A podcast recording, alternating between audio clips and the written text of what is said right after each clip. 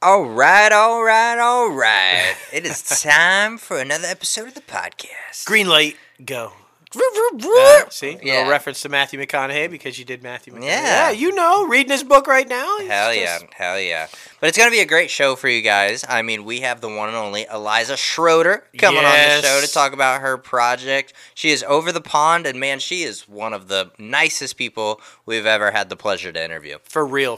And if you're an indie filmmaker, she dropped some serious knowledge about what it takes to make a film independent. So, man, you don't want to miss this one. No, you really don't. That's a little later on the show. Now, let's get crazy.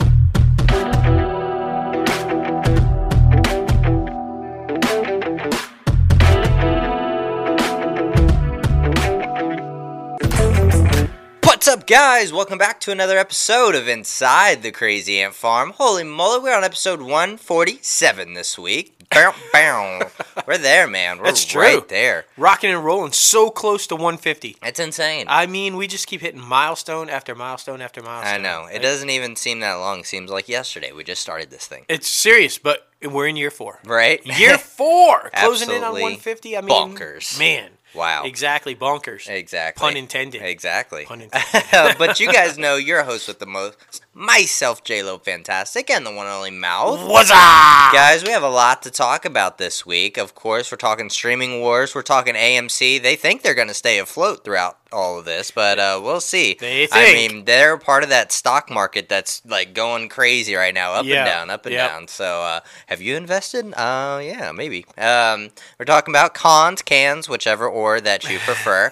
Of course, the streaming wars, like I said, and just a whole bunch of other stuff, man. We got a packed show for you guys, and you're going to enjoy it. If it's going down in Hollywood, we are talking about it. Yes. And before we get this thing started, you guys know we got to promote our merchandise website. Go to www.crazyantmedia.com, where you can start rocking the latest and greatest Crazy Ant Media gear. If you're watching the YouTube video right now, you can see it on the screen. Man, it is just freaking amazing. Head over there right now. Valentine's Day gifts coming out soon. Our design's coming out soon. True. Rocking it. We're both rocking it. Hands down, the best merch. Exactly. Same. Exactly. We got hats. We got masks. We got everything, man. We have everything. Anything and everything for somebody in your family or someone you may know. That's right. But first, we got to get started with some sad news.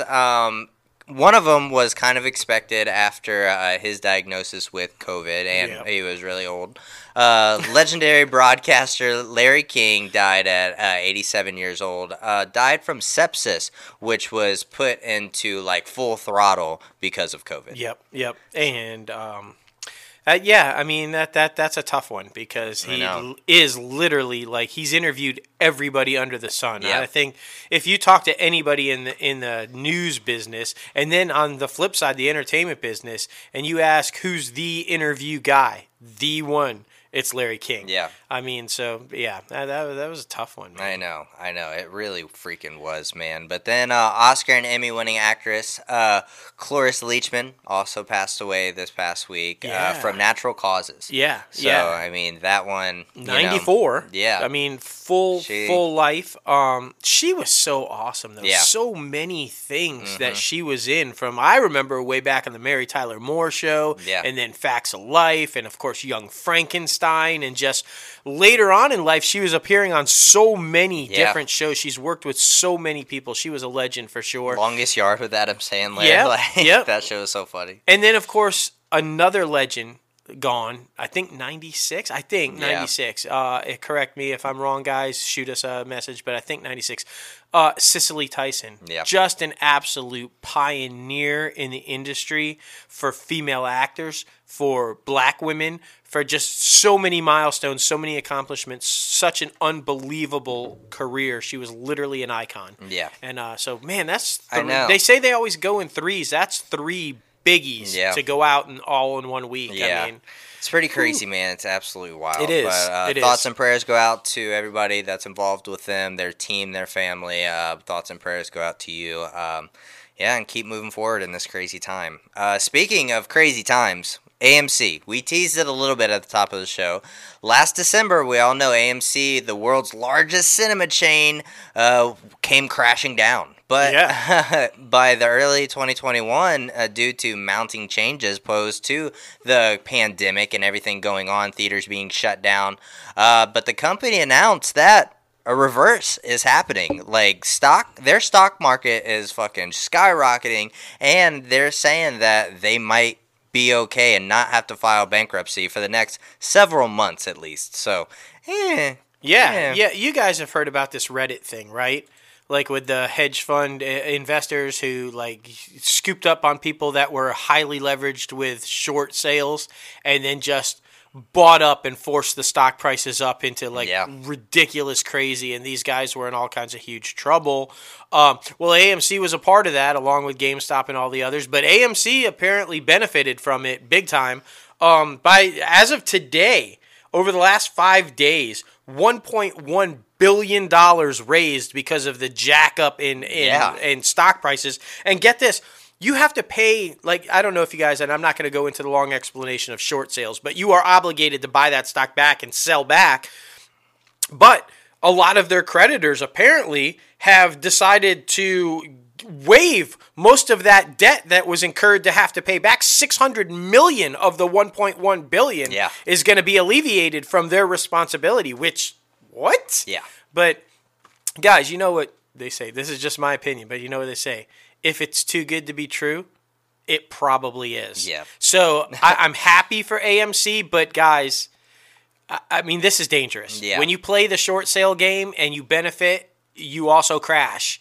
And so I don't know. I know, especially with so many like different types of stock trading apps right now. I mean, you got Cash App, you got Acorn, you got Stash, like all of these things where you can put in however much you want to. But then like, yeah, it was a bundle of different things. AMC, GameStop, Bed Bath and Beyond, like a whole bunch of different stuff. And so, yeah, it's really interesting. That one day it tanked like crazy, but now it's kind of back up. But I don't know, man. I don't know. But like I said, several months should prevent them from going through bankruptcy. But even that is crazy when you think $1.1 billion only somewhat guarantees them a few months. Yeah. Like, what? I know. That's crazy to me. But yeah, absolutely wild. We'll see how that goes. We'll see if they'll tank again because honestly, I don't see COVID going away anytime soon. So I think it's going to drop back down, in my opinion. Now heading over to Cannes, whichever or you prefer. 2021, it's going to be moving the event a couple months. It's going from May to July, so not that far. But, of course, due to safety concerns on the ongoing coronavirus pandemic, as announced last autumn, the festival was reserved the rights to change its dates depending on how the global health situation developed. And they said in a statement, initially scheduled from the 11th to the 22nd of May 2021, and now the festival will therefore now take place on Tuesday to Saturday the 17th of July. So I mean, it makes sense. I'm surprised they haven't canceled this one again, but I mean, everybody's like, more people are wearing masks, so I feel like that's a big thing. More people are social distancing, so that's a big thing. So that we can somewhat have faith in humanity to do the right thing. But of course, I don't know. I could see this getting canceled. Yeah, me too. I was just gonna say I don't think it's gonna make it in July. Yeah. I mean, May to July is not that far of a push off. No. And at the rate that if the vaccines are working, if the masks are at the rate that that's going, that's not going to be soon enough. Well, especially with the new strain of the virus. Yeah, two new strains now. So just like it's crazy. Yeah. It's crazy. So there are 3 COVIDs out there. Like, what the fuck? Yeah, we'll stay on top of that one. We'll let you know if they do indeed cancel it. Now heading over to Juggernaut, Disney, the one and only. You guys know we love them. Yep. Mulan star Jason Scott Lee has joined the Disney Plus reboot of the Doogie Howser, along with already announced star Peyton Elizabeth Lee, who's going to be playing the main star. So that's pretty exciting. You might know, when I say Mulan star, he was the villain in Mulan. So we're going to get a completely different, like, change of role for him. So that's going to be very interesting. He was also, if you're old like me, he was exactly. Bruce Lee, starred in Dragon. The Bruce Lee, story is biopics, it was a fantastic movie. It's kind of what, like, launched him. Yeah. And then he disappeared. And now he's back. Yeah. So that's good, though. Yeah. That's good. I mean, you know, he's riding that entertainment roller coaster, but, I mean, good for him, man. Exactly. I'm excited about the show. Yeah, I am, too. It's going to be interesting to watch, which is surprising because, you know, you're an 80s guy and you were like, reboots, blah, blah, blah. I know. But, yeah, I mean, with the new synopsis that's coming out and with all these people that they have attached, I mean, it looks kind of good. Yeah. It looks kind of good. It's not like Saved by the Bell reboot, so. No. I mean... It'll never be Doogie, but, you know, we'll see. I do think I'm excited to at least see it. Yeah, so. Exactly. ABC Signature announced this week new premiere dates for 3 new series that are coming to the airwaves all around the world. Rebel Wilson hosted dog grooming competition series, Pooch Perfect, I think will be hilarious, which will debut March 30th at 8 p.m. A sibling comedy, Home Economics, executive produced and starring Topher Grace, will launch April 7th at 8:30 p.m., and which will examine the heartwarming yet fraught relations between 3 adult siblings and one in the 1% of the middle class and barely making ends meet, and the Erin Brockovich-inspired drama Rebel, and Katie Sagal on it's coming out on April 8th at 10 p.m., which follows a blue-collar legal advocate without a law degree who is fearlessly fighting for causes that she cares about and other people around her care about. So, good stuff. Just like the movie. Yeah. Just like the, we've talked about... Well, we talked about 2 out of the 3 of those. Yes. This like dog grooming thing that we know. But these other 2 were announced a long time ago, remember? And then they were kind of like put on hold because of the whole COVID thing. And now I guess. Yeah, it seems like a lot of networks were doing that. Remember we talked about last week, the CBS, they kind of put a lot of pilots on hold. And now they're bringing stuff back. Kind of like the Kenan show. We'll be talking about that one a little bit later as well. So that'll be interesting. Which cost them a lot of money because they had to extend the contracts to hold these actors so that they wouldn't go on to other projects. So, I mean, just woo. Exactly. ABC has also put in development Dugout Moms. It is a single-camera comedy from Damian Wayans Jr. and his Two Shakes Entertainment Picture It Productions. Dugout Mom is inspired by the life actress of Dawn Tavia Bullard, and it centers around a struggling yet resilient single mom who finds support and sisterhood from a group of Little League parents after her and her son move to an exclusive Atlanta suburb. Sure. Yeah. Sure. This is not the one with Felicity Huffman. No. That's what when I first saw Dugouts, I was like, no, that's not the name. That's totally different. Yeah. Totally different. I know. All these names, man, they sound the same. I mean, they do. Disney Plus, Apple TV Plus, Dugout Moms, Doug, whatever. Yeah. I mean, you know, just, okay.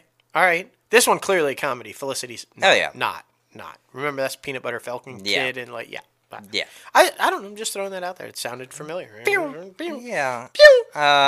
Tony Revolori is in negotiations for a lead role opposite of Ellie Bamber and Kaylee Spaney and Aaron Kellyman in Willow, Disney Plus's Lucasfilm. Yes. Everybody knows the upcoming TV series, the follow-up of the 1988 movie.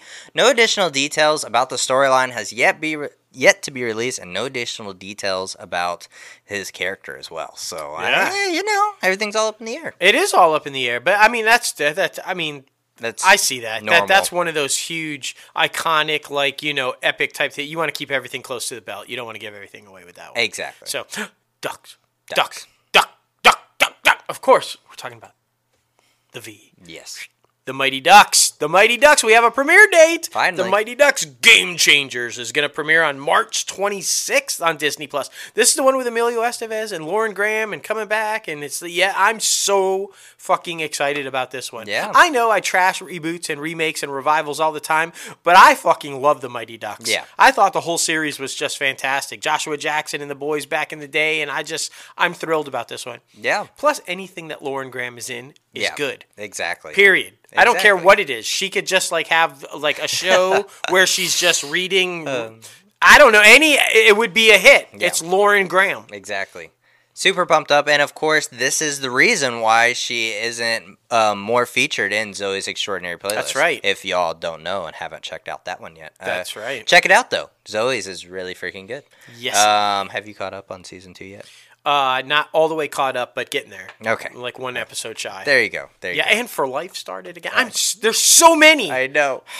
So many. This next one I'm super pumped about because I was a huge Scrubs fan and Garden State and all that good stuff. Zach Braff, he's been cast in the upcoming Disney Plus remake of Cheaper by the Dozen. See, this is the Doogie Howser for me. I'm interested to see what this one's going to be like because Gabrielle Union is in the movie, and it's going to center around a multiracial blended family of 12 navigating a hectic home of life and their family business. So, I mean, Zach Braff and Gabrielle Union. That's going to be hilarious. That's going to be a hilarious couple. Yeah. I'm just going to say it. That's going to be a hilarious couple. Exactly. I mean, and Zach, if there's anybody that can kind of pull off what Steve Martin was able to pull off, well, yeah.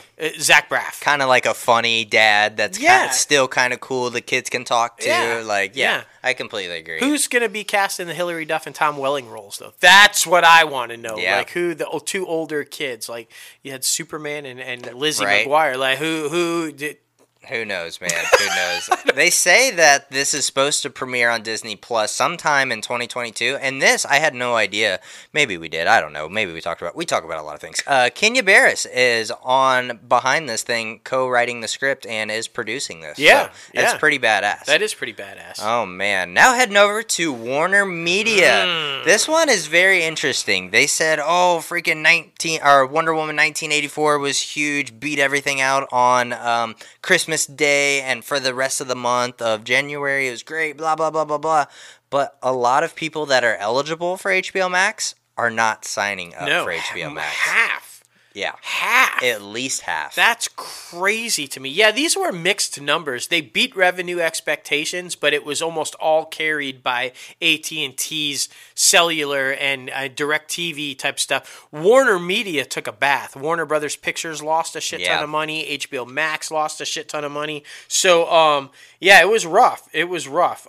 Fourth quarter, HBO Max in the fourth quarter and more than $2 billion for the year on streaming services is what they've invested. But they've lost a ton of money on both of those. Yeah. So I don't know, man. I don't know. I know. It's going to be very interesting. Like, everybody knows, everybody's been talking about it, their decision to put their theatrical releases also on the streaming service at the same time. I don't know. Yeah, it is very interesting, especially what we've been talking about, how they have been paying these creators like the flat rate and what they were expecting. And I don't know. I don't know how Warner Brothers and Warner Media is going to stay afloat with all this. Yeah, I mean, like I don't know. Look, the numbers speak for themselves. They invested $2 billion, and they had to take a $1.6 billion loss write-off. So that tells you right there it didn't work. Yeah. So, I mean, I agree, but this next one could be The Mandalorian for Warner Brothers. It could be the WandaVision for Warner Brothers. It could be that one that those other 50% are waiting for to sign up for HBO Max. You know what we're talking about, of course. It's been the main driver behind all of it since they launched HBO Max, the Snyder Cut. The Justice League Snyder Cut. Well, it's been back and forth. Will it be like an extended miniseries? Will it be a long-ass movie? What will it be? Blah. Well, now we know it's a long-ass movie, and now we know when it's going to be a long-ass movie. Yes. Yes, the Snyder Cut is going to be released very soon, March 18th. March 18th. And I'm super pumped. I'm down for this. I'll do the 4 hours. I know. We've talked about it. You're not so much. Down, no, I'm gonna treat it like a mini series. After the first hour, I'm pausing that bitch and coming back to it. Like, that's just too long. I'll fall asleep. I gotta tell you though, they also released 3 new posters, and if you haven't seen them on the HBO Max accounts or Zack Snyder's accounts, they are badass posters. Yeah. One of them is like this crumbled like concrete rock with a film canister, slightly opened with a roll of film, and Snyder. And with the JL, and it's so bad. Oh, my God, it's so badass. Here, I want to challenge you to something, though, because you said you're down for it. You're down for the 4 hours. You can't click pause at any point in time in the movie. You have to watch it straight through. I'll do it. You'll do it? I mean, with The Irishman, I know you and I both. I mean, we watched it separately, but we both had to click pause and go do other things. But with this one, you're so pumped about it, you can't do it. You have to sit there for 4 hours.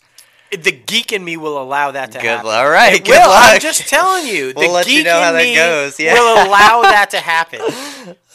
I sat through Gone with the Wind. Yeah, there you go. I love Gone with the Wind. Please don't send the hate. Yeah, they're fucking coming for you right now. Of course, that one has an intermission. Yeah. Not because you wanted to get up, just because they have an intermission. Yeah. So I guess. Good luck. Challenge accepted. Yes, Barney Stinson would say. That's right. Oh man, it will be legend. Wait for it. Dairy. So good, man. So good. This week was huge for Warner Brothers and Warner Media because a trailer for Godzilla was released, was getting a lot of play on social media, but it's on the move again. Shortly after the trailer release, they bumped the film date by 2 months earlier than expected from May 21st to March 26th. So, I mean, the studio has postponed its domestic premiere by another week. Now Godzilla vs. Kong will debut on March 31st, simultaneously in movie theaters and on HBO Max. So I'm excited about this one. The trailer, first of all, badass. It does look badass. And I saw that unlike any time these movies have been done in the past, this one is not going to, they say, make the mistake the other ones. There will be a definitive winner. That's good. There will be one of them will win and be like the monster of monsters, the king of the, Who do you think? I think it's going to be Kong. You think so? I think it's Kong. Oh shit! I don't know, man. I don't know. So Godzilla can breathe some fire and shit. He's got some spikes or whatever.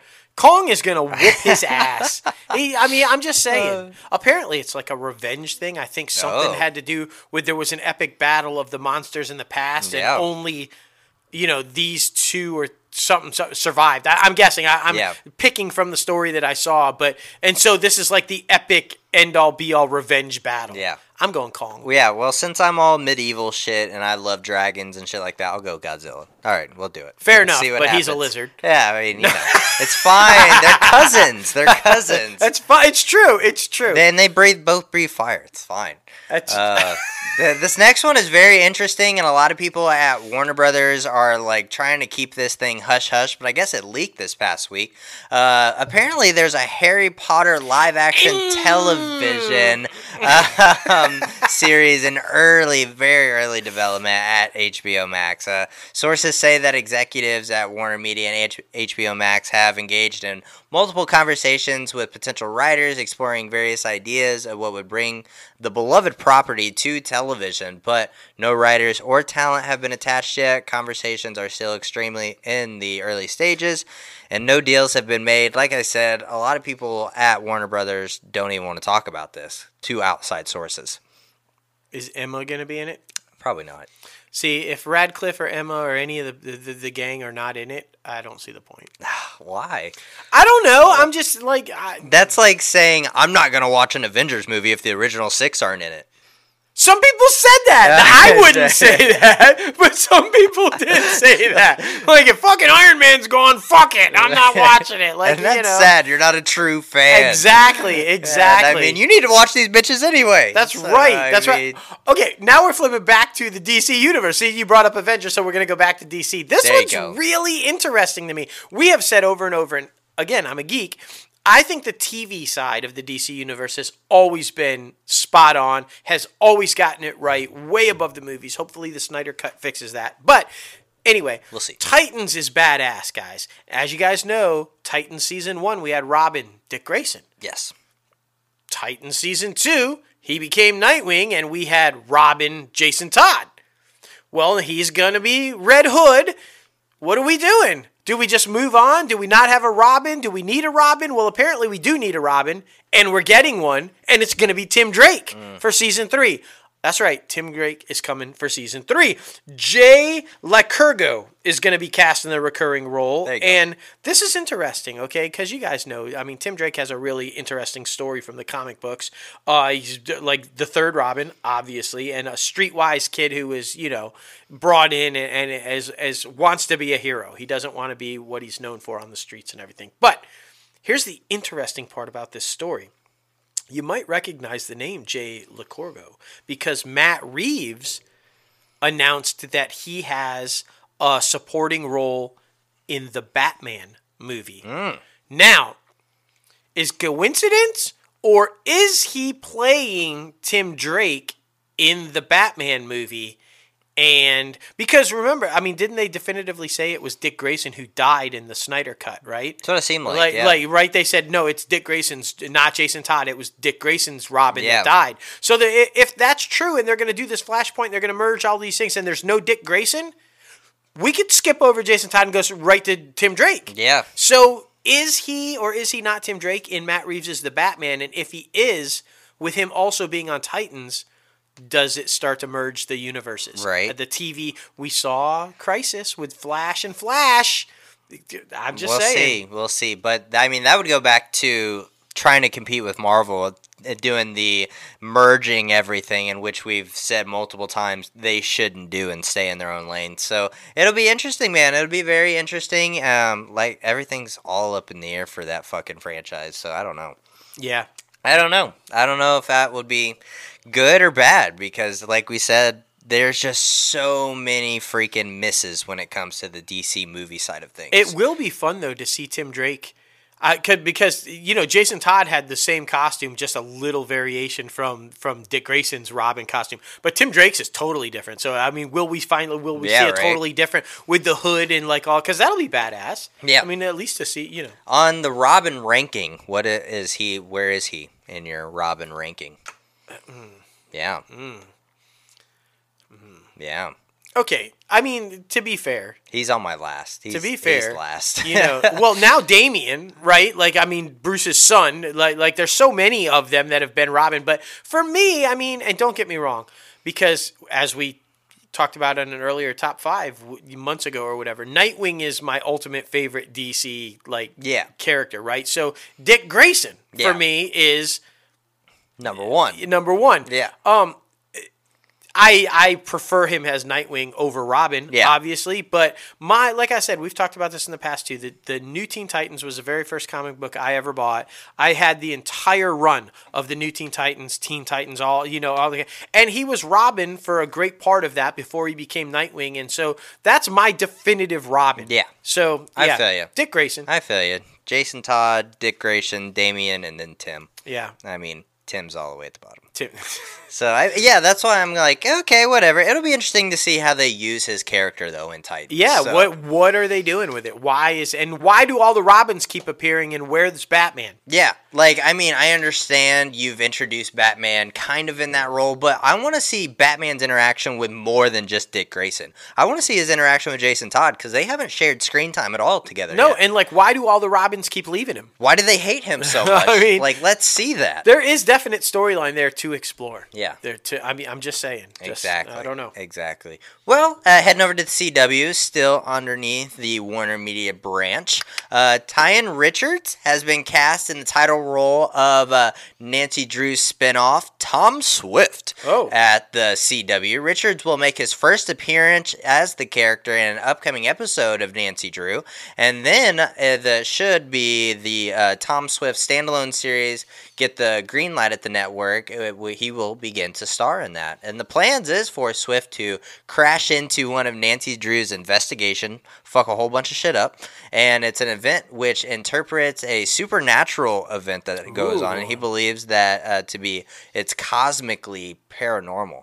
And this standalone series will follow a gay black man, so that's breaking boundaries. That's going over black the barrier. Yeah, so basically they're telling us a story about Tyler Perry. I mean, I'm just saying. Yeah. And I mean that in the absolute best possible way. I love Tyler. He's fucking great, fucking fantastic. I mean, he's on our fucking. We want to meet him when we go to the studio. Most definitely want to meet him. So good, but yeah, CW trying a whole bunch of different stuff. Right? I mean, rightfully so. After the Trickster just got canceled today, so I mean that was one they were promoting a lot on the CW app. So I mean, it is what it is. It is what it is. Director Baz Luhrmann has tapped up and comer Alton Mason to play legendary musician Little Richard in the Warner Brothers Elvis biopic film. Yes. Sources say that even as the film got back into production following the suspension due to COVID-19, Lerman wanted to make sure he took his time finding the right American actor to play the iconic rock and roll showman.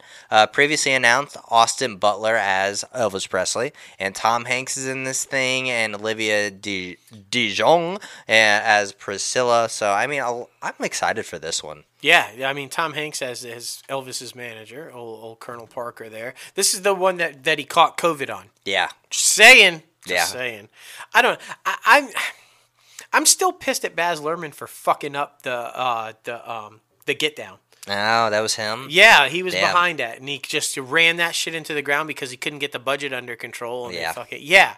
Thanks, Baz. Bastard. Thanks, Baz. I really liked that show. It was great. Everybody on it was phenomenal. Just like, you know. I know. All right. So now he's going to do Elvis. Hopefully he doesn't run that shit into the ground. Tom Hanks is there. Tom Hanks won't let that shit happen. Yeah, or run that shit into the toilet. Exactly. No. Tom Hanks is like, I will take this bitch over if I have to. Exactly. He can do it. He can do it. He's Tom Hanks. Exactly. He's like, don't fuck with me. He can do anything he wants. My blood cures COVID. Exactly. New Line has picked up The Parenting, a project that puts LGBTQ twist on the horror comedy genre. Ken Subtle, co-writer at Saturday Night Live, will write the script, and Craig Johnson, the helmer that is probably best known from his 2014 comedy The Skeleton Twins, is in negotiations to direct. Plot details are being kept under wraps at the moment, but isn't anything and everything. But it's supposed to be kind of like Meet the Parents at the horror comedy genre. So, interesting. Yeah. As long as you get Bobby.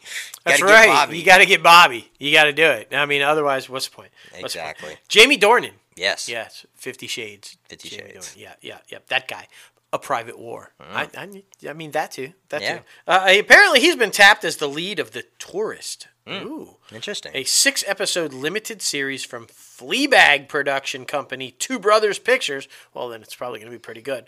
The Tourist, which is not related to the 2019 Angelina Jolie and Johnny Depp film. Centers on a British man, Dornan, who finds himself in the glowing red heart of the Australian outback, being pursued by a vast tank truck trying to drive him off the road. An epic cat and mouse chase unfolds. The man later wakes in the hospital, hurt but somehow alive, except he has no idea who he is, with merciless figures from his past pursuing him. Oh, shit. Yeah.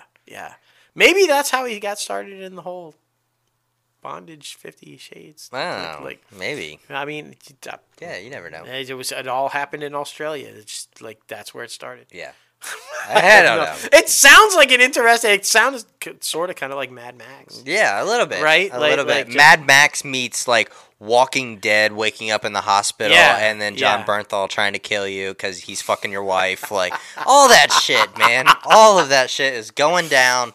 And this fucking... Just add Bernthal and it's fucking hit. Exactly. It's a hit. It doesn't matter what the plot is. Add Bernthal, it's a hit. That's it. That's all you got to do. That's it. Elon Mastate is developing a series adaptation of his novel, All Our Wrongs Today, at the Peacock with Seth MacFarlane to executive produce. Everybody knows that's where he is underneath now at NBC Universal. The project is described as a mind-bending time travel love story that explores alternate versions of ourselves in dramatically surprising and often unexpected ways. Oh. Interesting. And of course, this is underneath the Fuzzy Door Productions, Seth MacFarlane. Yeah, man. Apparently, the writer who this is coming from is a writer for This Is Us right now. So it's kind of bouncing around and is kind of completely different from This Is Us. I like it. I like it though. The title I thought that was like the description of the Peacock. Right. All our wrong todays. Oh. I'm just saying. The Peacock, I can't get past the name. I know. Just go to NBC Plus. Yeah. It's so just easy. Do it. Just do it. It's fine. Peacock. I know. Anyway, guys. Right now, an animated version of Game of Thrones is in development. They're talking about it for HBO Max. The streamer is kicking around potential ideas. This is exactly what I was talking about last week. Hopefully they will not beat this thing into the ground. Like Walking Dead. Like Walking Dead. The original one was so freaking good, and now they're just gonna bow, bow, bow. Like, it's sad. I mean, of course, I'm gonna watch it to see what it's like, but still, yes. I mean, it's scary to think about. There's so many different ideas when it comes to medieval times and shit like that, but still, you don't want that to happen to a great franchise. You don't. So. You don't. That's why I'm still skeptical about the Lord of the Rings thing on Amazon. I'm just really worried. Yeah, man. Yeah, we'll see. Yeah. We'll see. A Quiet Place 2 again. Like, what the hell, man? It's a part of the growing list of 2021 films that have already been delayed because of the pandemic. It's been posted 3 times so far. They say now it will open on September 17th. We'll see. It was, I mean, that's what they say. Every time we like go to the mall, like the thing, the cardboard thing for is still out from when it was supposed to debut. It's crazy. Last March. Yeah. Almost a year. It's so sad. I'm really excited. They're already working on A Quiet Place 3. I know. Like that, I mean, I'm just... How many times do you think, like, Emily Blunt and, like, John Krasinski have watched this in the fucking pandemic? Like, oh, yeah, you're right. Like, no doubt. No doubt. It's like, we know what happens. Yeah. Ha-ha. Bastards. Everybody knows last couple weeks ago, we were talking about Good Sam. It's going to be a new CBS family medical drama. It's going to star our girl, Sky P. Marshall. Had her on the show. She's amazing. But now, Michael Stahl David is set to lead opposite of her, Sophia Bush, and Jason Isaacs. So, I mean, they're just putting a nice cast together. That is a really good cast. Yeah. I'm not going to lie. That is a really good cast. I'm a big fan. This is what I'm going to watch after Grace. There you go. Yeah. Whatever. The Resident. Not The Resident. Man. The Resident. I know. The Resident or Good Doctor. Oh yeah, I mean we're watching Good Doctor. Good Doctor's fantastic. It's really phenomenal, man. It's like just come on, Paige Sarah, come on the show. Do it. Come on, do it. We want to talk to you. Oh, what's Douglas Smith? Douglas Smith apparently is going to be joining the Silence of the Lambs sequel, Clarice. Yes. Oh, I can't. Yeah, you got to do it. Weird. You have to do it every time. It's like you have to. Yeah. As we've told you before, this is set in 1993, 1 year after the events of The Silence of the Lambs. Mm-hmm. It tells the personal story of Agent Clarice. I love Clarice. Wasn't she great? Jodie Foster. She was great. She was great. Yeah. So as she returns to pursue more murders, so he's joining is set for a recurring role. It doesn't say what the recurring role will be. But there he is. He's going to be in it. So congratulations. My guess is he's going to be an FBI guy. Probably. I mean, maybe. It's going to be very interesting. I mean, just how they adapt that whole thing into a series, kind of like they did with Ratchet. They did pretty well with Ratchet on Netflix, so I mean, they did. But Ratchet was a prequel. Can you do like Silence like of the Lambs without series? Hannibal? I don't know. Of course, they did Hannibal without Clarice. Yeah. So I don't know. Yeah, maybe we'll see. The upcoming Showtime series, The First Lady, we've been talking about it. I mean, they've been adding some amazing cast members to this thing. They have cast Christian Forsyth and Jamie Lawson to the cast. The pair will join previously announced stars Viola Davis, Michelle Pfeiffer, and I mean, just so many others. I mean, it's so this is a huge anticipated show that I cannot wait to watch. I know. It's going to be really exciting. And we don't always hear the history behind the First Ladies. We don't. And, I mean, I think it's important because, you need, I mean, a First Lady is very important. It is. I'm just going to say that. Yes. Just like you see what happens when they're non-existent. Yeah. I'm just saying. Yeah. I'm just saying. Okay. Okay. Trevor Noah is staying in his Viacom family. Everybody knows he has like his late show, his Tonight Show, but his next creative endeavor is going to be an untitled feature film with Paramount Animation. And the untitled project is based on an original idea from Noah. Plot details are under wraps, but he said it's to be timely and comedic. So, I mean, it's going to be very interesting. Jonathan Goff from Black-ish and John Pollock from Modern Family family are set to write the script. Noah will produce via his Day Zero Productions. Awesome. I love that all these people have production companies, too. Yeah. I mean, they're just always thinking about the future, what to do next for, like, you know, building up themselves. Because you can't stay really in front of the camera forever. Exactly. Yeah, I mean, unless you're like Larry King. Yeah. Who did. But, yeah. I mean, you know. You know. On the latest delay release schedules is Paramount's animated feature Rumble. It has been moved to February 18th of 2022. Had most recently been delayed to May 14th, and then it was from original date was January 29th of 2021. So that's crazy. That is absolutely wild. Everybody knows the film is set in a world where monsters and humans collide, and the monsters are super athletes that compete in a sport called monster wrestling. A young girl named Winnie seeks to follow in the footsteps of her father and become a wrestling manager, but her coaching subject, Steve, has a long way to go. This sounds interesting. It does sound very interesting. It's like Space Jam meets wrestling. Like, so yeah. I'm surprised the WWE wasn't behind this, like, right? You know, because they got their little production company too. I don't know.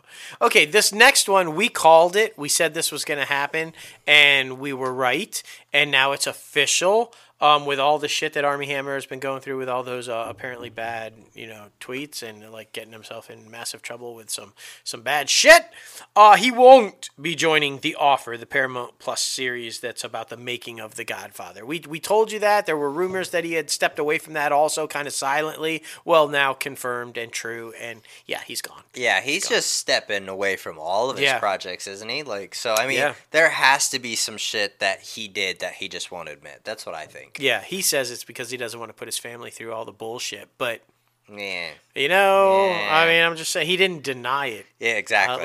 That's the thing. Well, you talked about WWE. Yeah. They just signed a big deal with NBC Universal. Now all of their content basically is going to be on the Peacock, which will bring exclusive U.S. rights to the WWE Network to NBC's Universal's streaming service starting on March 18th. And the terms for the multi-year deal were not disclosed, but a person familiar with the arrangement pegged to be around like $1 billion. What? So, yeah, I mean, granted, over the last couple of years, probably like 3 years, wrestling has like skyrocketed. It has. I mean, there's multiple networks, there's multiple different kinds. I mean, even wrestlers are now doing more things besides just wrestling. Cody Rhodes on The Big Show, he's like a reality TV show guy now. And going to be on Heels. John Cena, obviously everywhere. The Rock, obviously everywhere. So, I mean, yeah. I just think $1 billion is risky for the streamer that's struggling the most. Yeah, that's all I'm saying. I'm not saying the WWE isn't fantastic and like you said, there's been a huge, but when you're struggling the way that the Peacock is, $1 billion seems a little risky. Yeah, I'm just gonna call it. It's gonna be interesting. But like I said, all 17,000 hours of their lineup of the original content is going to be on the Peacock starting March 18th. McMahon is a shifty, shady, and really smart businessman. I really feel like he's pretty shady. Yeah, you watch out, Peacock. WWE might take over that shit. Seriously, I mean, this guy is like, you got to watch them deals, man. You got to watch them deals. Exactly. This next one's pretty interesting and an interesting name too. I don't know if I agree with the name. Demi Lovato is going to star in a comedy project that's in the works at NBC, and it's going to be titled Hungry, and it follows a group of friends who belong to a food issues group to help each other as they look for love, success, and the one thing in the refrigerator that will make it all better. This comes after, I mean, Demi's been very open about her eating disorders that she's had in the past and still has, but Hungry? I don't know. I feel like, that's kind of poor taste. Hopefully that's just a working title. Yeah, hopefully. I mean, hopefully, because that is bad. Yeah. That's hungry for what? Yeah. We get the food eating disorder, but like, is it hungry for success, hungry to move past the problems, hungry to find, like, I don't know. If she had just stuck with Fez. I know. That's all I'm saying. I love you, Demi, but, I mean, if you had just stuck with Fez. I know.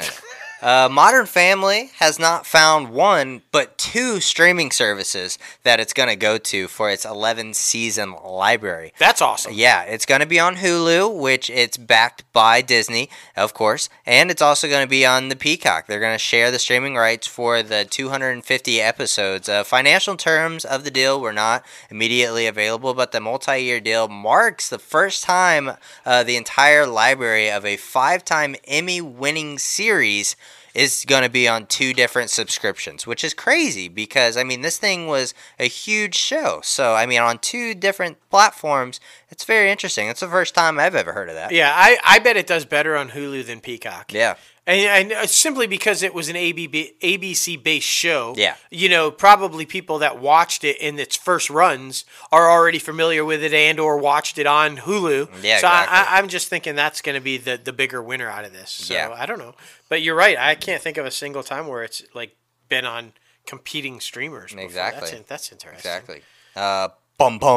Yes, this one's exciting. Dylan McDermott. Mm-hmm. I'm a huge fan of Dylan McDermott. All the stuff that he's ever done in the past, he's always been brilliant. He's always been fantastic. Apparently, he's joining Law and Order: Organized Crime. You know, the one where Stabler's coming back. Yeah, the man Stabler. I'm going to go out on a limb here and say that McDermott's going to be the bad gangster. You think so? I think so. There's only really 2 choices. Is he going to head up the organized crime division that Stabler's going to work for? But I think Stabler heads that up. Yeah. So, you know, then the only other obvious choice is he's going to be the gangster guy that Stabler's after. Yeah. The one that they can never get. Could see that. They can never pin the stuff on. They can never prove this. Yeah. You know, maybe. I hope. Yeah. I'm totally making we'll this see. Up. We don't know. Yeah. They didn't say who he'd be, but I'm just totally just throwing out. Exactly, like, exactly. Right. That's what we do. We create. That's right. That's right. NBC has also renewed The Blacklist for the 9th season in the 2021-2022 season. And now it's going. The pickup comes after just 3 episodes of season 8 have aired, which is fucking awesome. Owing largely to production delays, the start of the season brought because of COVID, obviously. The drama is the 3rd longest scripted series on NBC behind SVU, Chicago Fire, so that's pretty badass. And of course, the series remains a steady performer on Friday nights, so, I mean, it makes sense. Yeah, and for anybody hollering, Chicago PD, yes, same also, 8th season, but it came out a couple months after Chicago Fire, therefore Chicago Fire gets it and Chicago PD does not. So I was a huge fan of this show. I was relentlessly addicted for the first 2 or 3 seasons, and then for whatever reason I fell off. I don't know why. It wasn't that I stopped liking it or I thought it was phenomenal. James Spader is just fucking badass, and Megan Boone is just like phenomenal, and so I don't know why I dropped off, but I got to catch back up. Yeah, but I'll be honest with you, I just didn't think that they could run this storyline for 9 seasons. Yeah. I mean, kudos to them. Yeah. And Spader, man. Ultron. He's the puppet. That's so funny. I see no strings now. I love Spader, man. Yeah. I love Spader. So funny. Kenan Thompson, we were talking about him a little bit earlier. Everybody knows it was previously announced that he is getting his own show, and it's going to follow a widowed dad that is juggling a high-profile job as the host of an Atlanta morning show and also raising 2 girls at the same time. Mm. And it's going to be absolutely wild. But the crazy thing is he going to leave SNL? No. SNL shoots in New York, and this shoots in California. This man is going to literally be traveling back and forth every single week. Mm. Yeah. My man, did you see Strahan? Right. I mean, Strahan does that coast to coast, and he got COVID, man. I'm just saying. Yeah. Got to be careful with that shit. Be careful, buddy. Be careful. I'm just like, woo. I know. Good for him, though, because Strahan, he's the only other one I know that is consistently, well, during football season. Back and forth. So, I know. Absolutely wild. I mean, I can only imagine what that does for your, family life. It's like, schedule that shit out. Or your fucking mom. I mean, you're, going from, 3 hours to 3 hours behind. Yeah, you have no idea what's going on. Like, what the fuck day is it and what time is it? Right. I don't know. Man. Heading over to Sony. Taylor John Smith and Harris Dickinson are set to join Daisy Edgar-Jones in 3000 Pictures and Hello Sunshine's film adaptation of the publishing phenomena Where the Crawdads Sing. Yeah. We talked about this a few months ago when Reese got the rights to it and kind of signed on to it. I'm super excited about this one. I mean, obviously, it takes place mid-20th century South. Duh, crawdads. Nobody up north even knows what the fuck a crawdad is. No. Or crawfish or mudbug or, all the same thing, just different names for them. Exactly. By the way, because we've been in the South. And anyway, a young woman who is abandoned by her family and has to raise herself all alone in the marshes outside of her small town. However, when her former boyfriend is found dead, Kaya is thrust into the spotlight, instantly branded by the local townspeople and law enforcement as the prime suspect. Mm. Because that's always the case. If you're the ex-husband, the ex-lover, the ex-girlfriend, the ex-wife, kind of whatever, you're the prime suspect. Yeah, even if you are with them at the time, they're still looking at you, which is crazy. But this is going to be super badass. I mean, Reese is taking on some new stuff underneath her Hello Sunshine's banner. So, little fires everywhere. That one's super freaking dark. Yeah, man. So. She's rocking and rolling. She's like uber producer now. Yeah. That's fantastic. Agreed. Sony and Screen Gems, Escape Room 2 will now open on January 7th of 2022. It's going to be the sequel to the 155 million plus horror film that was recently taking off the theatrical release calendar, sadly. Previously, Sony had the movie set for December 30th of 2020, but prior to that, it was August 14th. So there's a lot of things happening, but they're super pumped about this one because it's a micro-budget feature, and it's hot. It's huge for the studio, they think. Yeah. So, they're thinking it's going to be a huge asset for them. Deborah Ann Wall, man. She was in the first one. Huge fans. Come on the show, Deborah. Yes. Fucking Daredevil and True Blood and, all the stuff she's done. She's phenomenal. Yeah. It was a huge hit and didn't cost a lot of money to make, and studios love those. Exactly. When it banks a lot of money and it didn't cost a lot of money to make, that's a winner. Exactly. So, I'd be excited, too. MGM, Misha King, is making the jump from feature films to... She's going to the Tomb Raider, the next film. She is from the Lovecraft country, and she was the showrunner.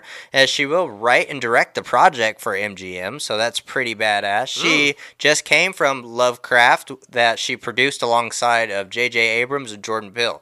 So that's super exciting for her, and MGM's just trying to stay afloat, man. They really are. They are, while they find a suitor to buy them. Yeah. Because they are for sale. Exactly. Just stop saying you're for sale. Exactly. Okay. Exactly. All right.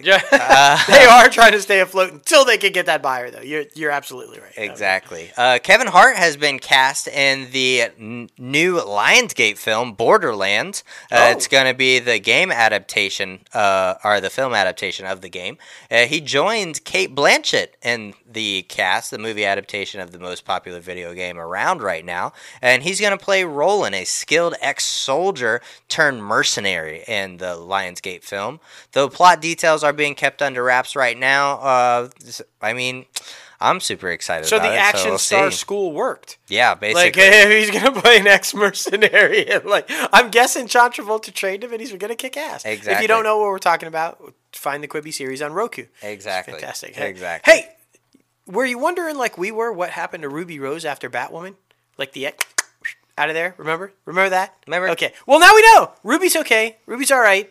Ruby Rose has joined Paris Berriac in One Up, the underdog comedy set in the world of esports that Kyle Newman is directing for Lionsgate and BuzzFeed. Yeah. Oh. The move occurs as Elliot Page, who was previously tapped to star with Bernick in the project, steps away from the picture, now in production in Toronto. A female gamer named Vivian Lee quits her college esports team rather than put up with the sexism from her male counterparts. But with her scholarship on the line, she is forced to assemble a varsity caliber all-women's team that can compete with the boys. Well, that would explain why Elliot Page stepped away. Makes sense. That makes total. Yeah, exactly. And we're just going to leave that there. Yeah. Right. Skydance Media and Robert Rodriguez are trying to reboot the freaking Spy Kids franchise, which is a super interesting thing to do. That came out of nowhere. But we'll see, man. We'll see how successful that is. I don't know. I don't know if anybody wants that. But yeah, it's super interesting. Multiracial family. So, that's relevant right now, but still. Yeah. Interesting. come on. Yeah. Is George Lopez coming back? Like, that's right. All I want to know. Exactly. So Netflix, going over to the streaming juggernaut, Jodie Turner-Smith has been tapped to star as the lead in Netflix's 6-part live-action limited series, The Witcher Bad Blood Origin. This is going to be a prequel to the streamer's hit series, The Witcher, which stars Henry Cavill. So it's pretty cool. It's set in the... it's set in the same, like, realm, and it's going to be, like, 1,200 years before the Witcher storyline. So, yeah. Okay. Well, there you go. Exactly. There you go. Exactly. All right. Scott Michael Foster has joined the Netflix serial killer thriller You, and he's going to play Ryan, a local television reporter who is a well-liked single dad who has to overcome a history of addiction. Ryan has secrets, though, including a controlling, calculating demeanor that he reserves for those closest to him and that he doesn't want anyone to get away. Oh, my goodness. Yeah. That sounds dangerous. Yeah, right?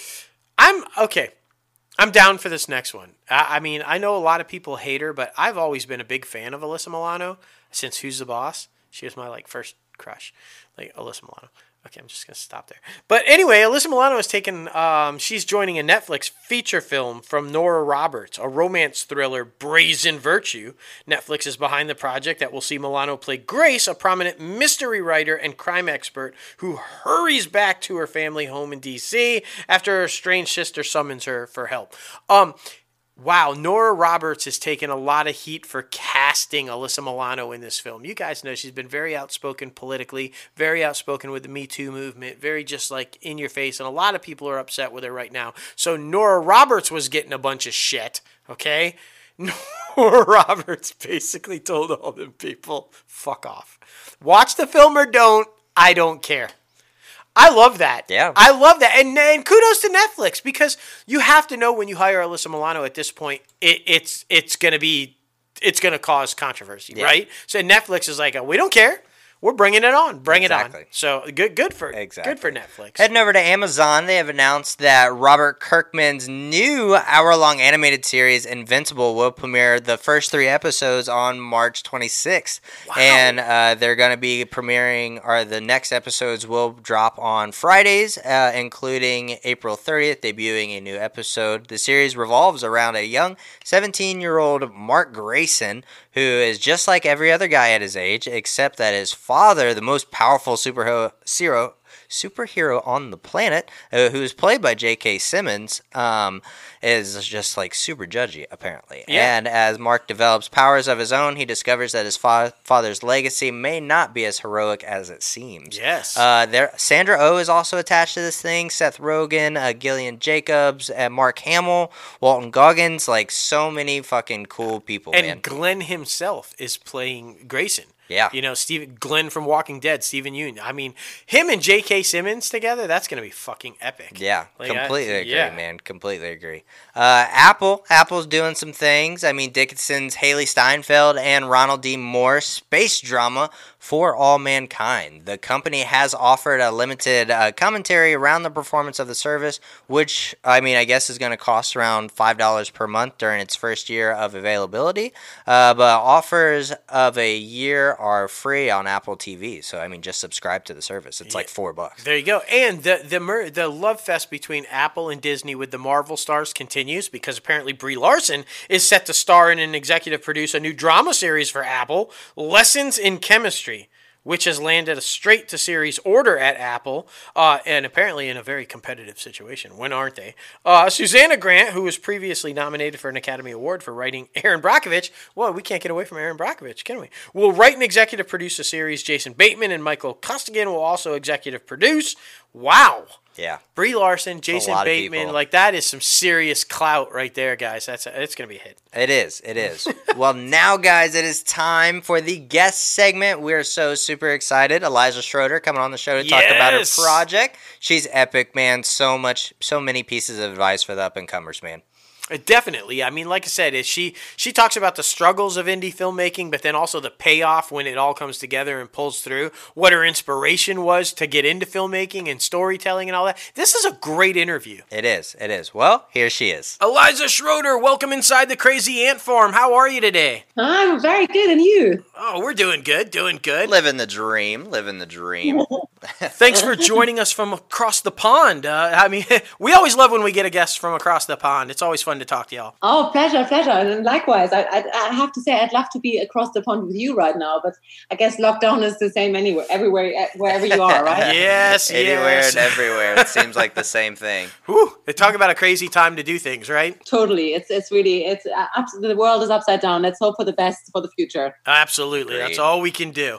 Well, and you though, you actually released a film during all this kind of stuff, which is amazing, and we're definitely going to be talking about that. Love, Sarah. Super pumped to talk to you about that. But what we like to do is kind of do an introduction for the fans and the listeners who might not be familiar with you and who you work and stuff. So talk about how you got started in the industry. Was it like filmmaking is something you always knew you wanted to do? Like, this is it. This is what I'm going to be. Did you kind of fall into it? How did it get started? Oh, you know what? When I was a little child, I was already always sort of writing little short stories and drawing flip books. And then I went on to study literature in Berlin, which was absolutely fantastic. But I was also working as a photographer sort of on the side. And then at some point I realized that I have to combine these two, the wish to tell stories with the wish to express things in images. And that led me to come to London, do a master's at Goldsmith, which was absolutely fantastic. And from then, I just basically joined forces with a friend, and we just sat in our living room smoking lots of cigarettes and producing and directing our first couple of short films. And that's how I got started. Wow. I love that. Yeah, you like it just right out of the gate. So you knew right away film, right? Because you said photography.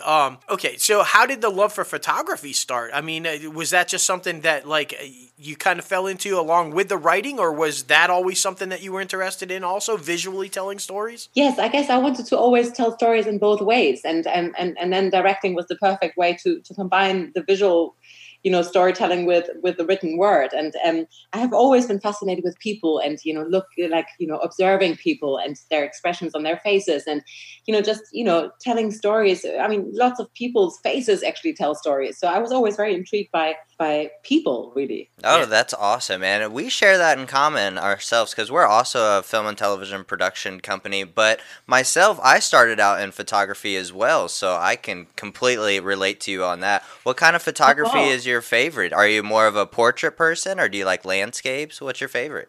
I like both, but I think I love landscapes, but I guess I'm better at portrait just because I think the best pictures always come about when people actually don't know that you take a picture of them. So yes. You know, I'm really an observer, and I do that with my children now as well. It doesn't always work because often they say, "Hey, mommy, what are you doing?" But yeah. I'm trying to capture the moment where they don't look and where they don't feel watched, which is, I think, the best moment to capture someone's real self. Oh, that's awesome. One of my favorite techniques is taking a picture of someone who does not notice it, and you're also not looking through the lens. You're not looking through the viewfinder. I captured this amazing picture of a man who was actually holding a camera on the streets of New York City, and I didn't even look through the lens. I just glanced up, shot it real quick, and when I went to go edit it, it was honestly one of the most beautiful pictures I've ever taken. So, I mean, that's awesome to hear, though, your love for photography transitioned into your love for filmmaking. I can picture that moment on the streets of New York City. I've done that often myself. I mean, I'm sure I haven't captured that amazing moment that you have captured, but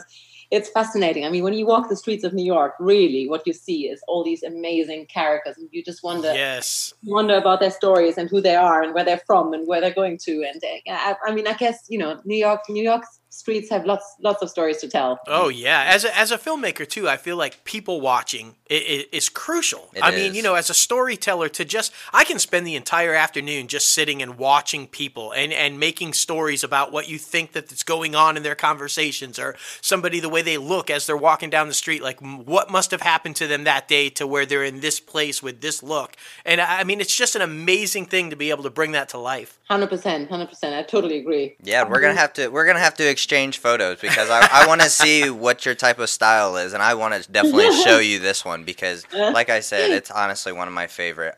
Something we've been talking about a lot on the podcast recently is the mental health aspect of filmmaking. This is an industry built on rejection, and you hear 100 no's and maybe one yes. So how does the mental health affect your filmmaking game? Does it just motivate you when you get that no? Or, I mean, do you take a little time and let that sink in and then think of new ways to create? Or how does that go? That's such an interesting question. I think, you know, you hear so many no's along the way. I mean, it's crazy. And you, I mean, I guess if you're really, you know, I hope my piece of advice would really be to, if you're really passionate about it, don't let people put you down just because they say no. I mean, it's, you know, it's such a, I guess, making a film, but also, you know, your personal idea or whatever you bring to people is such a personal thing that it might be for one person, but it might not be for the next. So and in terms of, has it influenced my mental health? I have been feeling down about the whole lockdown for, you know, I guess the first 1.5, 2 lockdowns that we've had. Mm-hmm. And then I felt really sort of creatively quite empty. And I've spoken to lots of people around me who have felt the same. That it's just, you know, suddenly this emptiness is coming about and you don't quite know. I mean, you do know why, but then you don't, because you're thinking, but I have time and I can, you know, I can be creative. I can wander into my own little world. And yet I'm feeling so sort of, yeah, so empty. And I guess it's really because we are reduced in our interaction with people that make us thrive. But I have to admit that recently I've had a really creative stretch, and I'm fully back into 3 projects that I'm working on, and I don't know where it suddenly came from. I guess I've just given myself a little kick in the butt. You just got to get on with things. So yeah, but I can feel that, you know, like everyone else, I think, you know, we've got ups and downs during this time. Absolutely. Yeah, definitely. Us too, because, I mean, a lot of characters that we tend to write are loosely based on people we've come in contact with, like in life or like just friends. But yeah, I mean, it's kind of like you have to switch gears a little bit and think of new ways to come up with these possibilities of ideas. So yeah, I mean, it's all about just changing what lane you're driving in. I mean, but we're figuring it out, right? We're figuring it out and trying to stay positive. Totally. And I love that. I love that, because I feel like during the lockdown, there's really only 2 directions you can go. You can get down on yourself. You can get down about the situation. Or like you said, you can give yourself a good little kick in the butt and say, this is a really good time to stretch my creativity and do something worthwhile in it. So let me attack it. And I think that's brilliant that you said that. All right, let's talk about the big film, Love, Sarah. Yes. 2017 is like when you kind of like start the idea, right? And clearly when you're starting the idea, you have no idea what's coming down the future with COVID for when this bad boy is released. So that we're going to talk about that and how that all kind of changed the plans for everything. But where did the idea for the film come from? Is this an original story that you kind of developed? Or talk about that a little bit in the process of where the story comes from, because it's a very interesting story. I guess I was always very driven to come up with a story about 3 different, very headstrong women who would clash and who would have had a falling out in the past, but now they suddenly have to come back together because they've lost a dear one and they have to sort of rekindle their relationships. The idea is original. It's inspired by lots of women who I have come across, whether it's family members or, you know, close friends or people I admire or people I look up to. It's a whole sort of mix of characteristics that we've been trying to throw into the pot here. And I got together with the producer and the amazing writer Rashida and Jake, and they just allowed me, you know, really allowed me in. Jake allowed me in, and you know, he took my original idea and he transformed it into something quite magical, I think, which I wouldn't have been able to do without him. It's all about team, right? You know, so surrounding yourself with the right people, getting people on board that think the way you think, and but aren't yes people. I think that's also crucial to point out. You need somebody to be able to tell you no if it's not working. So it's all about you know, getting that team together.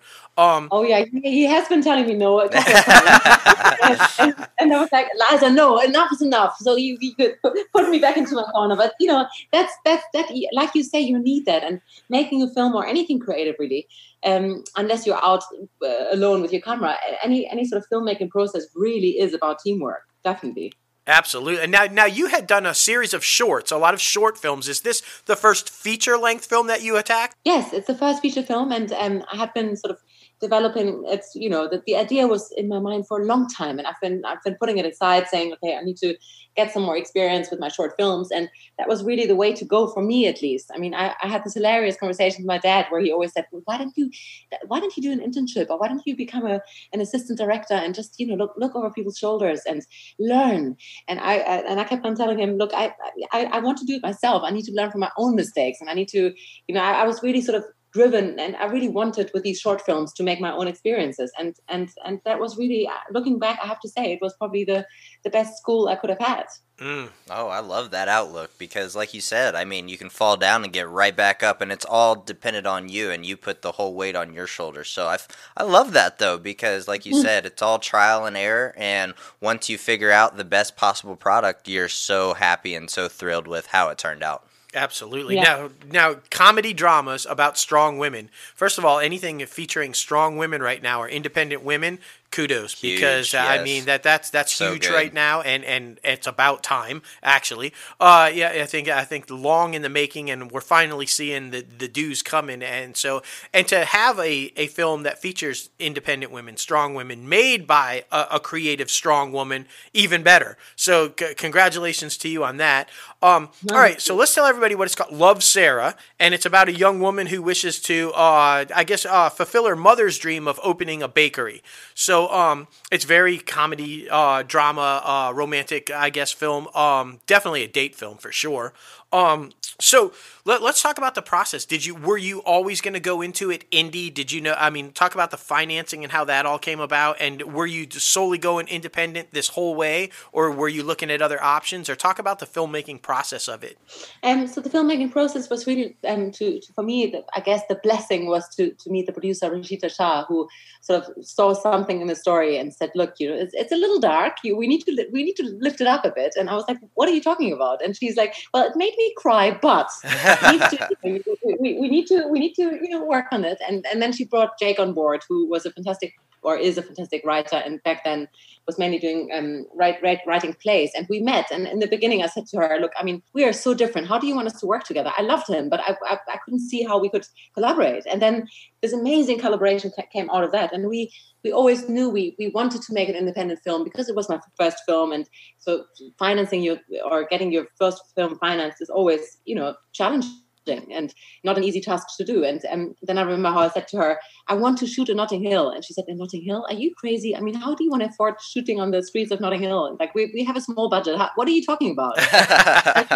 I need to, you know, this is a Notting Hill story. And then she drove me around London, and I've been living in London for 15 years, so I know London inside out. And she said, "No, but let's take a little drive around London, and why don't you just consider this area, this area, this area?" And I said, "Look, I love all these areas, but this is a Notting Hill film. We have to shoot in Notting Hill." And so she made that happen on a small budget. And I guess making an independent film with a limited budget has really taught me a lot, because it's given me the opportunity to be very creative with my team within financial restrictions, and sometimes that's a good thing, you know. And I would never say no to a bigger film, but I quite liked the restrictions we had, because it's really like, you know, it gives you limitations that make you very creative. Yes. I always liken when it is an independent project like that, and the funds are limited, and you have to, that's where I think the movie magic, if you will, is real, because it's amazing what you can pull off with no money. If you try and you have the right people with you,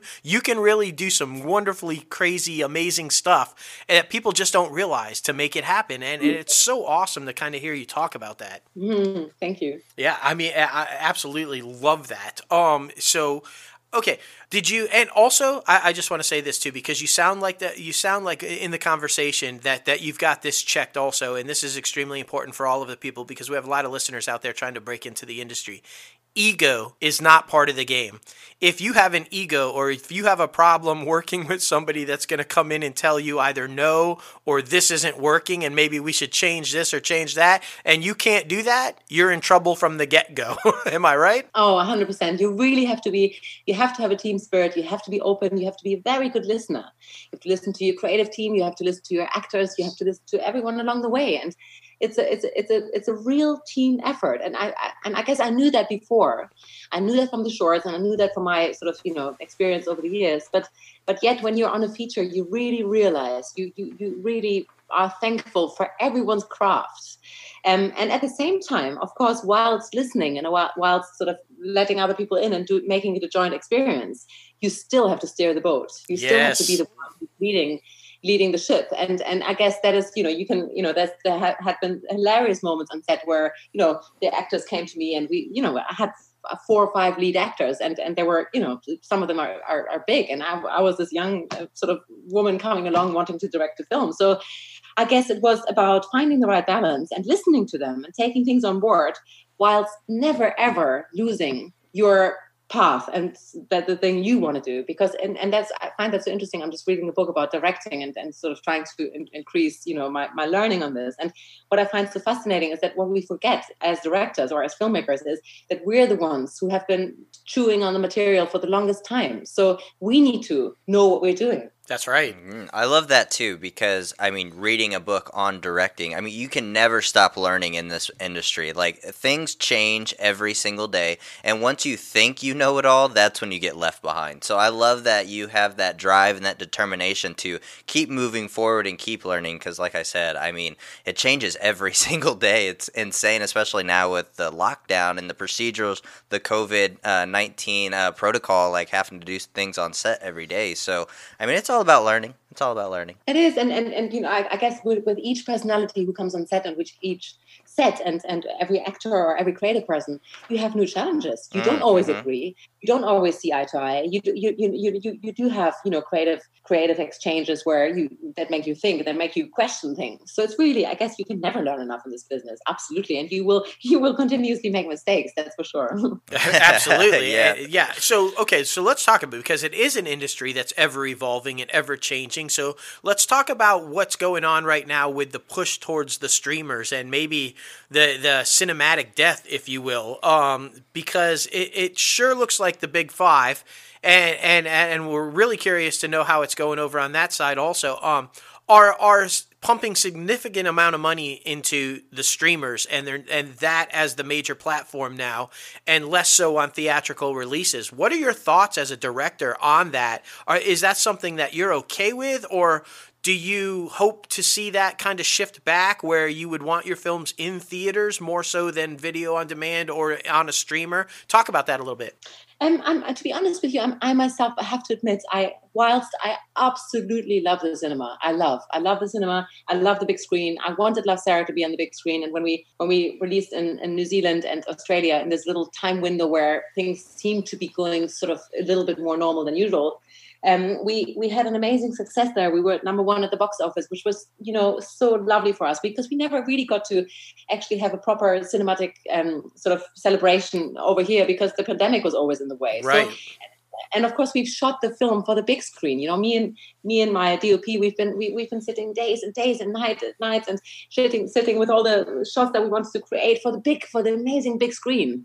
But I have to say, at the same time, I myself, of course, I'm watching Amazon Prime, I'm watching iTunes, I'm watching Netflix, and I can see all these amazing series that are shot as if they were made for the big screen, with a budget if they were made for the big screen. And so I'm indulging, in this. I'll bite on the smaller screen, but I can still see the value, and I can still really indulge in the story. And I'm just really hoping that the big screen is not going to die out. I hope that people will find their way back to the cinema, because I think a cinematic experience is always going to be something very, very special. But at the same time, I don't think these two should compete. Hopefully not. Agreed. Right now, I just think it's a Band-Aid, like HBO Max making the decision to do the same-day releases on HBO Max and theatrical release. I think it's just a Band-Aid for COVID right now, so they can just do this temporarily, and hopefully when all this passes, we can go back to the theaters and enjoy time with our family and loved ones, then just making a whole experience about it. But yeah, as an indie filmmaker and as a smaller creator, I feel like a lot of streamers are looking for that content, so they need to fill up their rosters with movies like Love, Sarah, and movies like, speaking about Clerks, Kevin Smith's Clerks, like little indie projects like that. So I think it's also a great time for projects like those and streamers. Yeah, because inevitably, right, as a creator, the goal is to get it seen. So in whatever format you can reach the most people for people to see your story, that's always a good thing. Absolutely, and I think with Love, Sarah, after we've gotten over the slight disappointment that we couldn't see it and on as many big screens as we wanted to, we were also really, really happy to bring comfort to people's homes and get them sit together and enjoy the film in a time where everything's a bit rough. And so I guess that was a good thing. And I agree with you. It's a Band-Aid at the moment, and and we still get this amazing content, and we can consume it as and when, and that's also great. Yes, absolutely. Well, first of all, congratulations on the number one at the box office during a COVID pandemic, because that's impressive no matter where you release it. So well done on that. And I think that's a statement towards your film and how good the film is, that it can pull off numbers like that. We should say over $1 million in 2 weeks, despite opening against it. So, I mean, that's fantastic. Congratulations on that. And for all of everybody listening right now, you can watch it because it has been released in the U.S. It debuted on the 15th of this month on video on demand. So we're going to make sure to direct everybody to watch that for sure. So, man, this has been really good. And she's been kind of doing this the whole interview. But, I know, right? But what we like to do when we wrap up is, like, because we do have a lot of listeners that are trying to break into the industry or have just begun in the industry. So we always like to have our guests pass on, what advice would you give to those people, and what pitfalls would you say to try to avoid when you're trying to navigate the whole industry? I think, definitely I guess I'm repeating myself slightly, but I think learning by doing for me was the way forward. Yes. So if you can do that, if you can find like-minded people who are as excited about filmmaking as you are, and this is really about convincing people who you believe are good enough and good and strong and willing to put the extra hours in, to get them on board and to do something you really believe in together. Because for me, that was, the first couple of short films, and, we none of it was ever perfect, but we did embark on a journey together, and we made this experience, and we learned from it, and we created a little something creative that we wanted to do. So that's fantastic. And I guess pitfalls, I don't really know. I guess you have to. The one big thing that I would have probably learned along the years is to never, ever underestimate the prep time that you need, no matter the budget or no matter how much time you have, that you make sure you really are prepared, your stuff, you have got the answers, you have done your homework, really. That is probably something that I would never, ever underestimate anymore. Agree. And no matter how much prep time, always have a contingency, because something will inevitably always go wrong.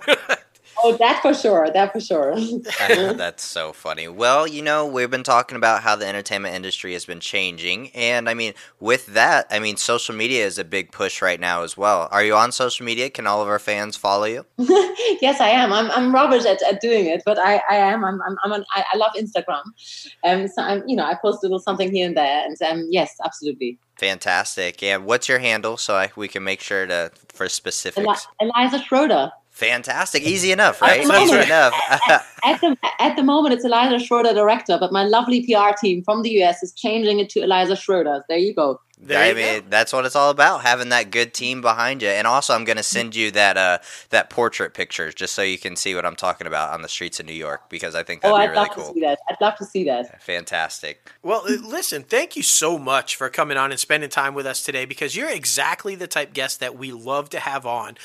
You're very like-minded as to what we're doing and what we're trying to do, and just creative and inspirational, I think, for people trying to get into the industry. You've got a strong head on your shoulders, and you're doing it right, and those are the people that we just cannot talk to enough. So congratulations on all your success. I have a feeling that you're going to have much more down the line, and kudos to you for everything that you've accomplished so far. And open invite anytime you want to come back and talk about another thing that you're working on, or just come on and shoot the shit, talk about photography or whatever you want. This has been really enjoyable, so open invite. I'm going to take you up on that, and the next excuse for me to come over, and I will come over in person finally. Yes.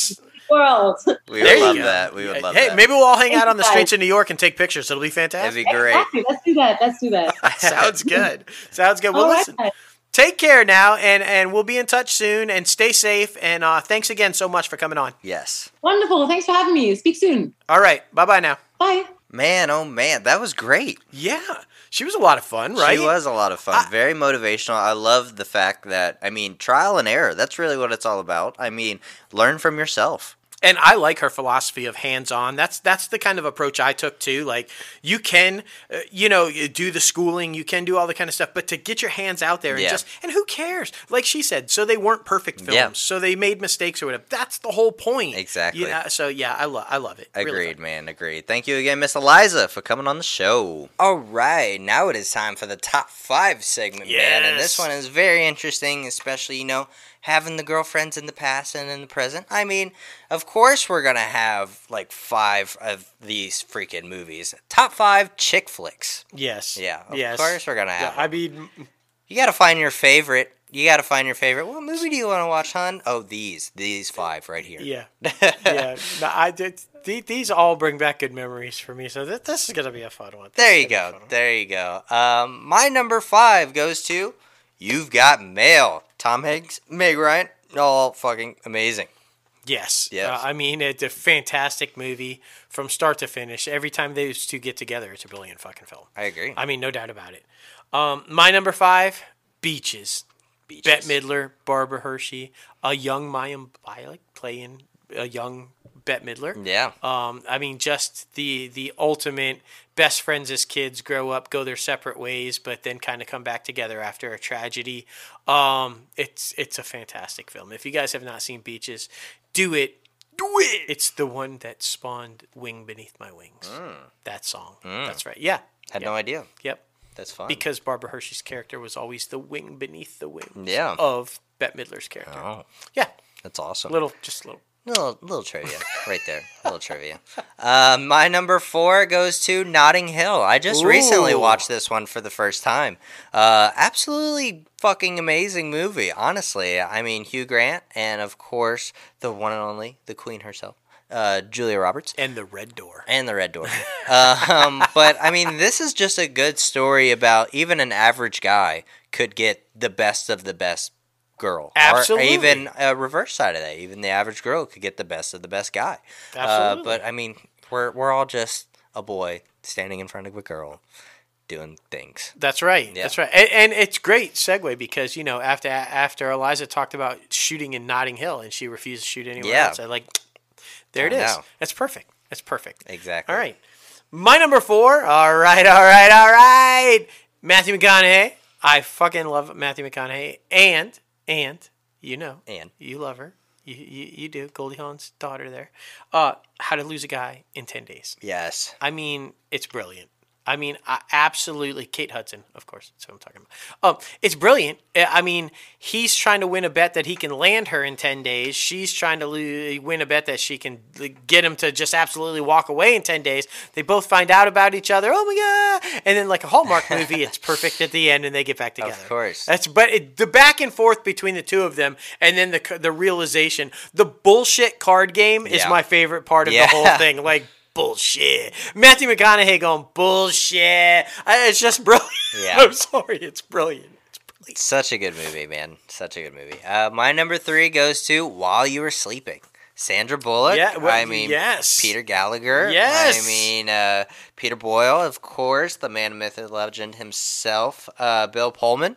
There's so many good freaking people attached to this thing. And, of course, I mean, Sandra Bullock is just like, one of the best actors around. Absolutely. So, I mean, of course they would have to put this on. I believe it's on Disney Plus if y'all want to watch it right now. Yeah, it is. It is a phenomenal movie. I totally agree. Like start to finish. My number 3 is one that it's lesser known, I think. I don't think a lot of people have actually seen this, but as you guys know, and you're going to hear it again, I'm a huge Lily Collins fan, so that's how I found this one.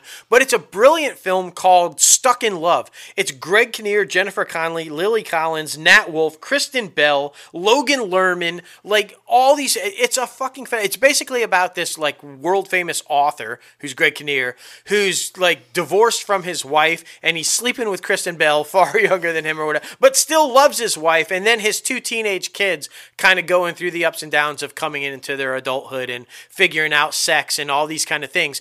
And the son is like obsessed with Stephen King and he's like writing these like stories, horror stories and everything, but he's scared to have them published or scared to have anybody look at him because his dad is so famous as an author. Yeah. And so Lily Collins' character, the sister, sends his story to Stephen King. Oh shit. And Stephen King calls him to tell him he loved it or whatever. And it's actually Stephen King playing Stephen King. So it's badass. If you guys haven't checked this one out, like I said, it's really lesser known. Not a lot of people have heard of it, but do it because it's a phenomenal film. So yeah, completely agree. My number 2, this one, I mean, y'all should just know. Once I say the title, you should just know why. Maid of Honor. Patrick Dempsey. Of course. I mean, even Valentine's Day where he's an asshole, even though I don't think they should have portrayed him as an asshole because he's a really good guy. But anyway, Maid of Honor. We're talking about Maid of Honor. Michelle Monaghan and Kevin McKidd from Grey's Anatomy. But it's a really good movie because, I mean, it represents, like, you know, maybe you don't know what you have until it might be gone. Or maybe you don't realize what's been standing in front of you the whole time. So it's just, it's good. It's Patrick good stuff. Dempsey. And yeah, Patrick Dempsey. You know, there's a guy at my day job who comes in and, like, his thing says Patrick Dempsey. And I'm like, he doesn't live up to the other Patrick Dempsey. I'm just saying. He does. Every time his name pops up, I'm like, you fucking liar. No, you're not. Look at your hair, bitch. You're no hair. Patrick Dempsey. Like, he had a buzz cut. I was like, get out. No, Patrick out. Dempsey would never do a buzz cut. I'm just saying. Ugh. Okay. These went back and forth. My number two and my number one went back and forth and back and forth and back and forth. But you guys know I'm old as dirt. I'm an 80s, early 90s guy. But so these had to be at the top of my list. If they weren't, I would have just been an embarrassment to the 80s. And I'm not. So I'm just going to throw these out there. Again, early 90s. Like early 90s. Yeah, also. Sure. Early right. 90s. Also. Sure. My number two, Richard Gere, Julia Roberts, Hector Elizondo, Pretty Woman. So real, I mean, is there like? I mean, come on! It's the ultimate romance, Cinderella, Cinder fucking Rella, literally, like literally, Cinder fucking Rella. It's the ultimate, like, you know, Cinderella story about the, you know, down and out meets Prince Charming, goes on to, like, you know. I really do wish they just do that second one where he's a, like, we've talked about it. Yeah, we've talked about it. But there it is, number two. Pretty Woman. Pretty Woman. Oh, Pretty Woman. Goodness, that's so funny. My number one, Gracie Lou Freebush herself, Miss Congeniality. If all of you Friends fans out there are, like, thinking about when Chandler basically quotes Miss Congeniality so many times, that's me. I can name it through a wall. What's she watching? Miss Congeniality. If you know it through a wall, you know it too well. Yeah, that's me. But I mean, Sandra Bullock is just amazing. She is basically, when I think about Sandra Bullock, I think about my mom, because with You've Got Mail, well, I mean, of course, Sandra Bullock's not in there, but While You Were Sleeping and Miss Congeniality, I watched those movies so much with my mom growing up, so I mean, of course they're going to be in my top five, but yes, Miss Congeniality is absolutely hilarious, such a great cast, yeah, I mean, Gracie Lou Freebush, so good. You want to know where I first saw Sandra Bullock? Where? The very first thing I ever saw Sandra Bullock in was a bionic, the $6 Million Man Bionic Woman TV movie. Oh. It's the one where they got married finally after all the years and everything. And Sandra Bullock was the new Bionic Woman, the one that was going to be taken over, and she was going to launch into her own series or whatever as the Bionic Woman. And yeah, so that's the very, very fetus Sandra Bullock as the new Bionic Woman. Lindsay Wagner handing the torch over, and then it didn't go anywhere, obviously. No. But yeah, that's the very first place I ever saw Sandra Bullock. That's hilarious. So there you go. My number one, I can't tell you how many times or how many people, how many females I hoisted into the air above my head in the swimming pool to reenact the scene in the fucking lake. But I did, and my arms are still sore from all of them that I've hoisted up into the air. I'm talking, of course, about Dirty Dancing. Dirty Dancing. Dirty Dancing. If you are anywhere from that era and you don't say that's your ultimate chick flick, you're a liar. Because that film was watched 89,472,000 gazillion times by every girl ever in the existence of ever that I know from the 80s. They wore out videotapes. Like, they watched it so many times, they literally wore it off the videotape. Yeah. Like, that. I mean, that's how bad. It was just insane. Yeah. It was insane. But it was an epic movie. It was. I mean, it was. They just say, nobody puts Baby in a corner, goddammit. Nobody. Oh, I should have put my Dirty Dancing ones out. I had the Justice League, because, you know, we're talking about Zack Snyder, but I've got Johnny and, like, Baby. I got Johnny and Baby. Epic fail. Damn it, Billy. Apparently they do put Baby in the corner. She's in the corner of the closet, up on the shelf. It's fine. Damn it. It's fine. Damn it.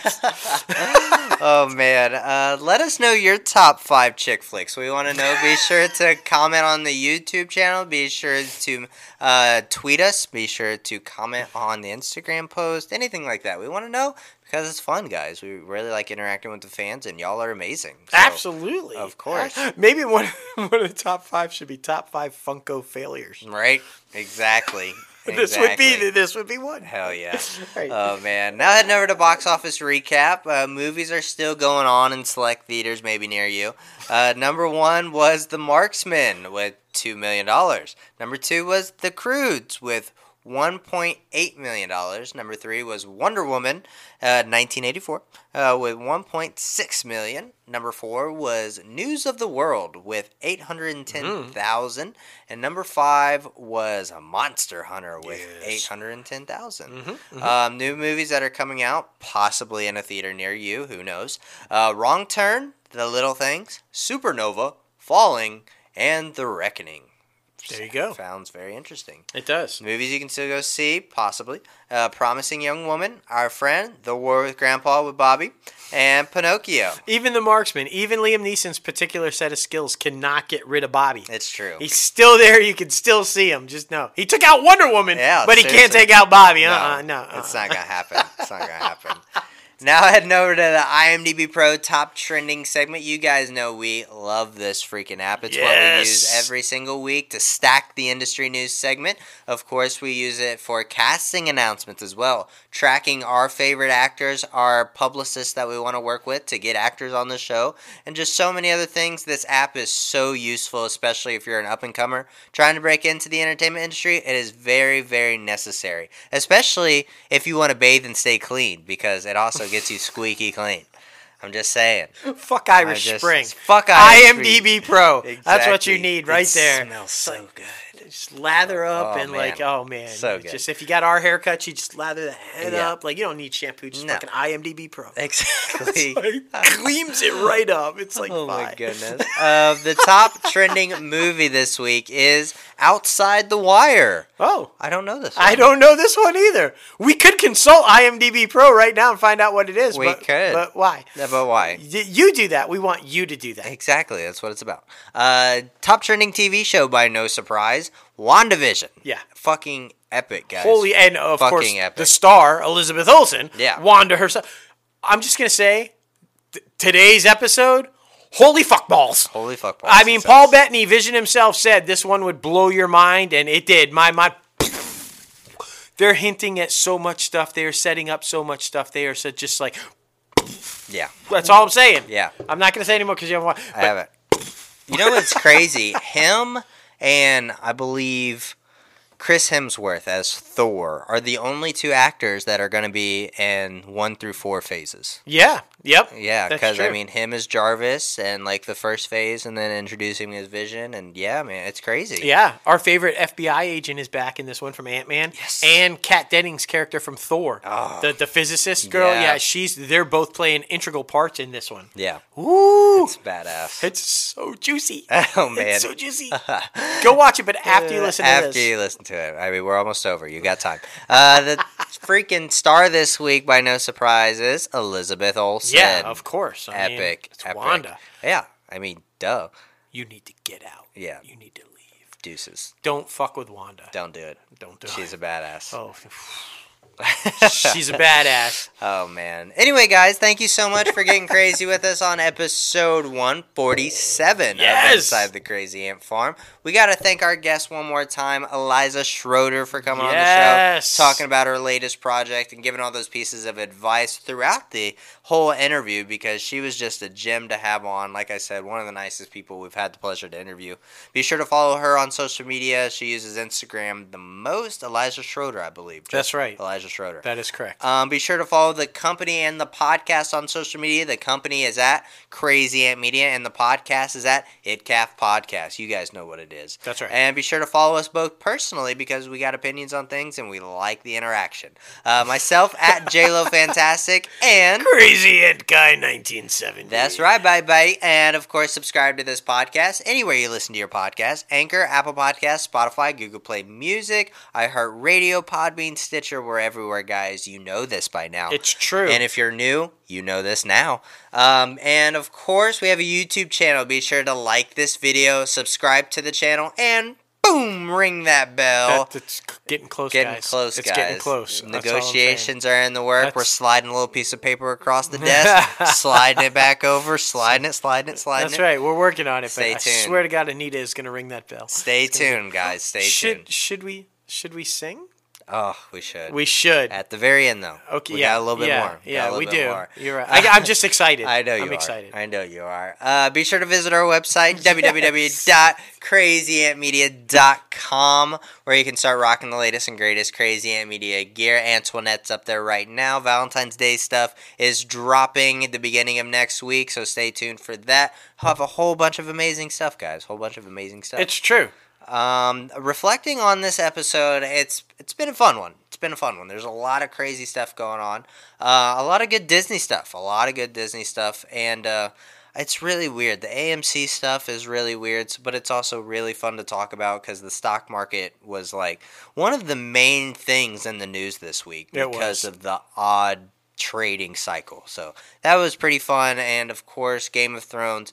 I hope they don't butcher fucking this shit like they did Walking Dead and Fear of the Walking Dead. But, I mean, you know, I'm still going to watch it, see what happens. Yep.